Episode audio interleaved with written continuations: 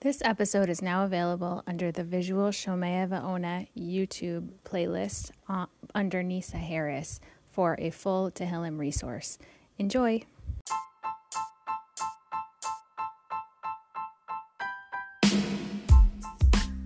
Welcome back. This is your host, Nisa Harris, and you are listening to Shomea V'Ona Tehillim and Other Text Podcast, Episode 6. The following is the recitation of the third psalm, aka Perek or Mizmor Gimel. After the recitation, stay tuned to hear more about this Mizmor.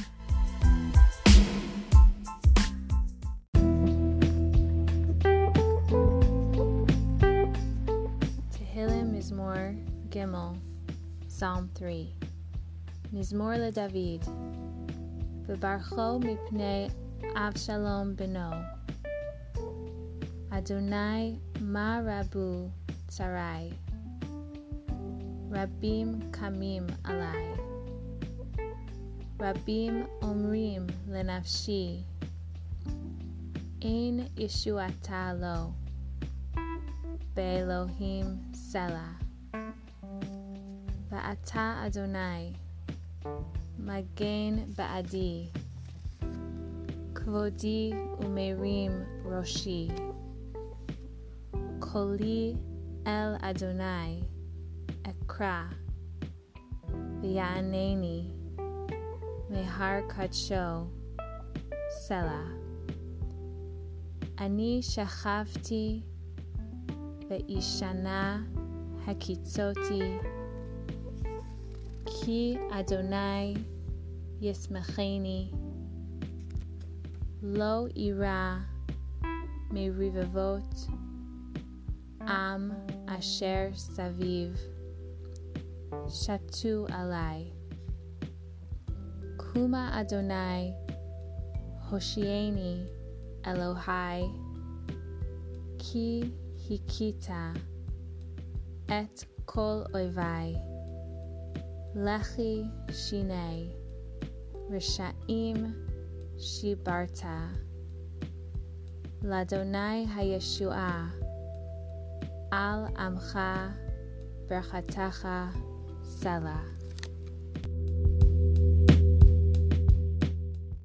David probably wrote this psalm while running away from his own son, Avshalom, who attempted to take the kingdom from him by force, if you look at the source in Shmuel Bet 2 15 6.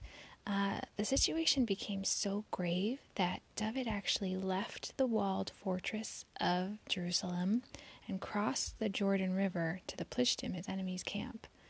It was a desperate time. David laments that his enemies are great and they don't trust anymore that he has a place with Hashem. David expresses his faith and trust in Hashem, that he will be his shield, and he calls out to Hashem, expecting that Hashem will answer and save him. Taking off from last week's episode, I'm going to ask some why questions. Why is it okay for David to expect that Hashem will help him? Never mind the fact that there is difficulty with the narrative with Bathsheba why is it okay for anyone to talk to Hashem this way and expect that He will get them out of whatever pickle they are in? If you say it's because David is his loyal servant and Hashem saves those who bless him, as this Tehillim says, fine. But does Hashem need our relationship? Why would he care to deal with us at all? I know, philosophical stuff, right? But I think understanding these answers is key before continuing with the rest of Tehillim because David will continue to turn to Hashem for his salvation. And I know personally that I needed to make certain I know where I stood on these points instead of just, you know, taking for granted that, duh, of course, he's going to ask Hashem. My husband, uh, Rabbi Mordechai Harris, helped me to sort out these points. If we take a step back and remember that Hashem tried a few times with a world that did have Torah and relationship as the blueprint of creation, however, the generation of the flood and the generation of those that built the Tower of Babel they strayed from God's consciousness, and their moral behavior, therefore, deteriorated to the point where Hashem had to intervene and start the world over. When Hashem comes across Abraham, someone who believes that there must be one God responsible for everything and who seeks to do good and have a working relationship, Hashem chooses Abraham's descendants, those that can learn from his ways, to be those that he can count on to spread good and have a relationship with. Hashem doesn't need our relationship except in the way that he understands that we need a relationship with him in order to live a good and moral life. Uh, in the book Derech Hashem, we learn of the concept of tzimtzum, where Hashem, who is whole and perfect, constricted himself to create a hole in himself and make a space for the world to fit within himself, enabling the space for a relationship. I discussed this also with my father, Harav Shmuel Chaim Halevi ben Esther, who unfortunately is back in the hospital. May he have a refuah shalema. And he pointed out that we would be a different kind of person and have a different kind of outlook if not for our ability to have a relationship with Hashem. For a simple example, when my father was readmitted to the hospital this week, I asked him how he was doing. It was afternoon already, and he answered, I haven't davened Shachrit yet, but otherwise I'm okay.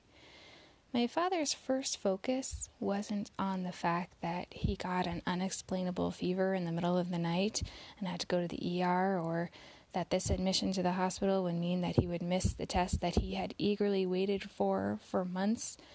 It was focused on his relationship with Hashem and how he connects with him that was on the top of his mind. So, why is David Hamelech allowed to assume that he can ask God to save him during one of the hardest times in his life? He's teaching us that that is exactly what we are allowed to do. No matter what bad we have done or what hard times we're in, Hashem wants you to know that you can still have a relationship with Him because He knows that this is a recipe to make a different kind of person one who can follow a moral, good path and create positive effects in the world if we continue to recognize that there is something greater than ourselves. Hashem doesn't need our prayers or obedience to a Torah, but we as a people are better when we have that in our lives as an anchor.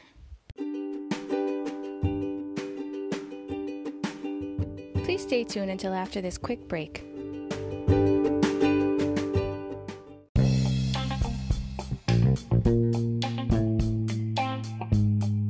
Speaking of having good relationships. This week's podcast episode is sponsored by an anonymous sponsor. Thank you so much for your support and encouragement.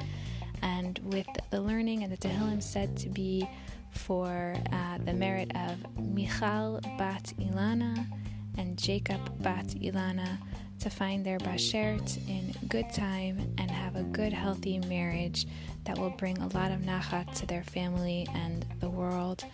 And if you are interested in sponsoring an episode, please email me at nursenisa1, N U R S E N I S A, number one, at gmail.com.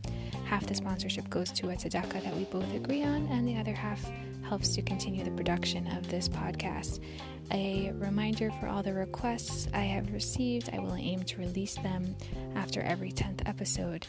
Please let me know if you have any requests, and thank you for joining. Please subscribe and share.